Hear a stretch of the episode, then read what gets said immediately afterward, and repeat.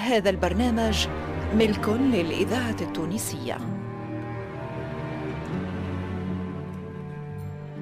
مصلحة الدراما للإذاعة التونسية تقدم.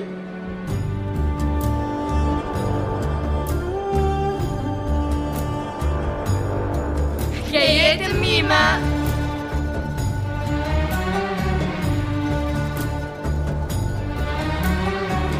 هندسة الصوت لسعد الدريدي.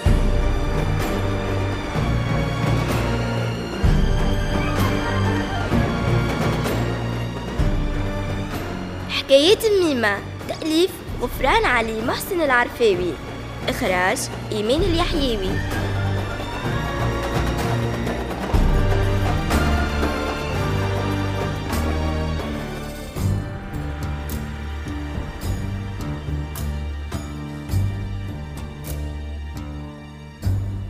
حبوا الصغيرات القروان وأحلت لهم فيها قاعدة ميمة بهيجة اللي صنعت لهم من حكاياتها ألحان وألوان. في كل مرة مغامرة جديدة يمشيوا فيها لقديم الزمان. وذاك علاش الوليدات ما يفلتوش دقيقة من لمة ميمة اللمة الوحيدة اللي كلها دفء وحنان.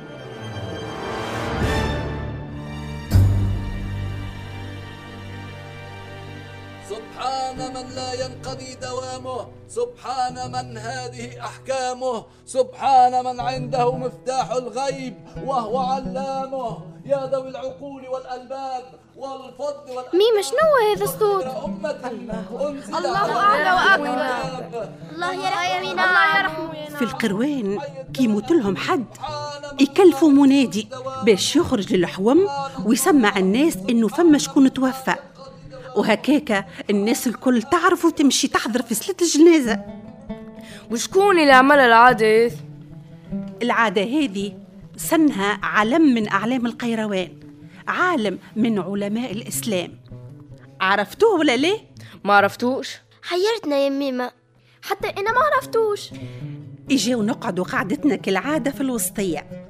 أتو نحكي لكم على شخصية قمة في الأهمية. ونحبكم تركزوا معايا شوية. على خاطر من شيرة نحكيو عليه ومن شيرة أخرى نحكيو على أبوه.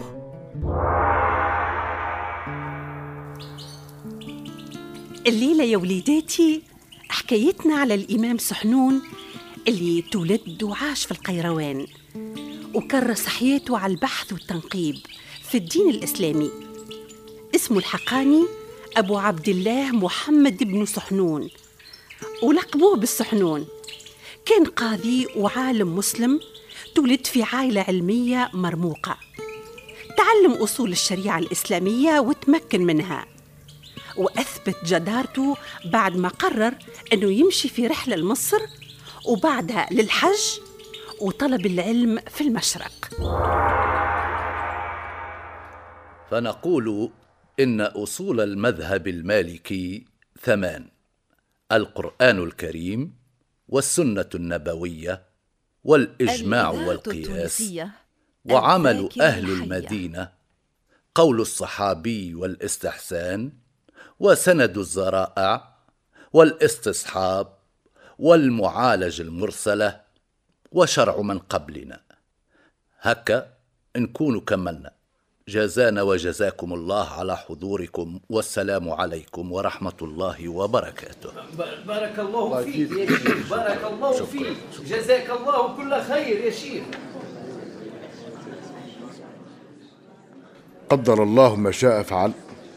خسارة ما خلطش على الدرس يا شيخ. عندك حق تتحسر عليه. بصراحة عالم متمكن وثري وهادي ومتيقن من الكلام اللي يقول فيه. اللي عطلني أني ما عرفتش بلاصة الدرس. بالصدفة عرفت اللي في جامعة عمرو بن العاص. إن شاء الله المرة الجاية. أما خسارة. قالوا لي الجمعة الجاية باش يسافر يأدي فريضة الحج.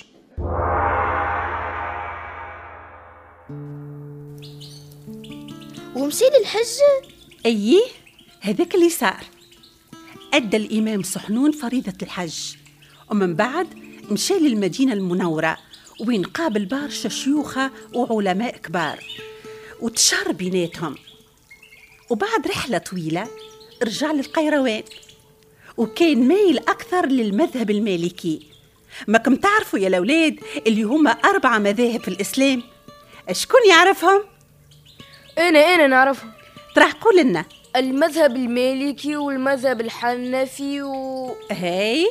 المذهب الحنبلي والمذهب الشافعي صحيتو كيف رجع الإمام صحنون للقيروان خدم برشا باش ينشر المذهب المالكي. وبالفعل أكثر مذهب منتشر في إفريقيا. وولا معلم في جامع عقبة لهنا في القيروان. في الوقت هذاك ما فماش قوانين تضبط المعلمين والتلامذة. وهذاك علاش كتب كتابه التربوي آداب المعلمين. أبنائي الأعزاء كما ذكرت في رسالتي نوصيكم وأوصيكم بالطفل وبمشاعر الطفل أن تعاملوهم بالحسنى والعدل. ما ثماش فرق ما بين واحد منين والآخر منين. ولا هذا غني وهذا فقير. ما ثم حتى فرق. الله فيك. يا شيخ. بارك الله فيك. وكانت يا الأولاد نظريته في التعليم أهم وأقدم النظريات في تاريخ الإسلام واللي ما زالوا يتبعوا فيها إلى يوم الناس هذا. الإذاعة التونسية ذاكرة وطن. توفى محمد بن سحنون عام 256 هجري. وخلى وراه اسم كبير بالضبط كما بوه وبرشا مؤلفات كما كتاب الجامع والمسند في الحديث.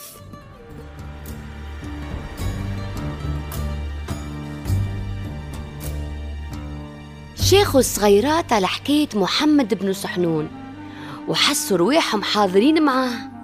مرة في جامع عقبة بن نافع ومرة في جامع عمرو بن العاص. وتغشوا كيف الحكاية وفات. كينهم عمرهم ما هم باش يشبعوا من الحكايات. وعادي يقعدوا مع ميمة بهيجة بالساعات باش تهزهم في مغامرة من أعز المغامرات. أما زعما فماشي خبير على الإنترنت.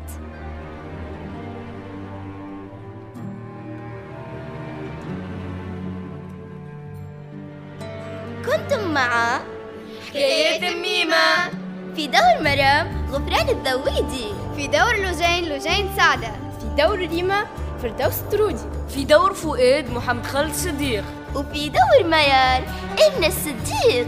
في دور الجدة فاطمة الحسناوي.